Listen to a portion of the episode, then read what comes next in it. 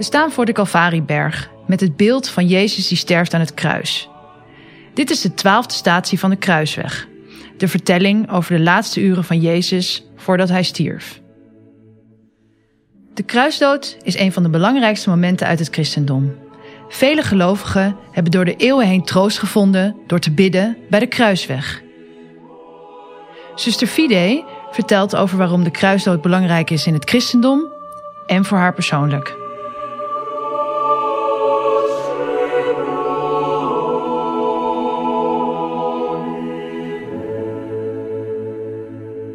Je staat hier bij de twaalfde statie van de kruisweg.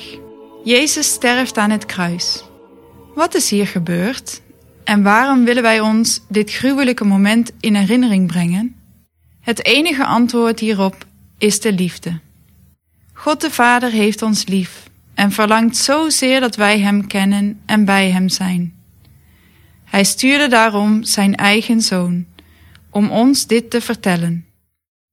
Vele mensen geloofden in Hem en volgden Hem, maar anderen wilden hun leven niet veranderen.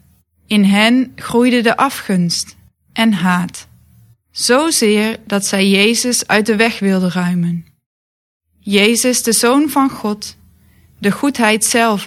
Hij wist dat dit zou gebeuren en hij offerde zijn leven voor de verlossing van de gehele mensheid. Als misdadiger werd hij geleid tot deze berg, de berg Golgotha, of ook wel Calvarieberg. Hij sprak: Vader, vergeef het hun, want ze weten niet wat ze doen. Ook vandaag nog kunnen wij juist aan het kruis Gods liefde voor ons ontdekken. Is het niet zo dat iemand juist zijn liefde toont wanneer deze liefde offers kost? Denk maar aan een moeder met een ziek kind. Hoezeer vergeet zij haarzelf, brengt zij offers en doet zij er alles aan om haar kind te helpen. Dat is liefde. God is liefde. En we zien dit vooral als we Jezus beschouwen aan het kruis. Het is alsof Hij zeggen wil: Kom tot mij.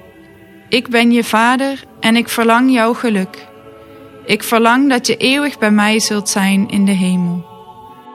Daarom geef ik je mijn zoon Jezus. Hij is de weg naar mij. Hij is de waarheid die je leidt.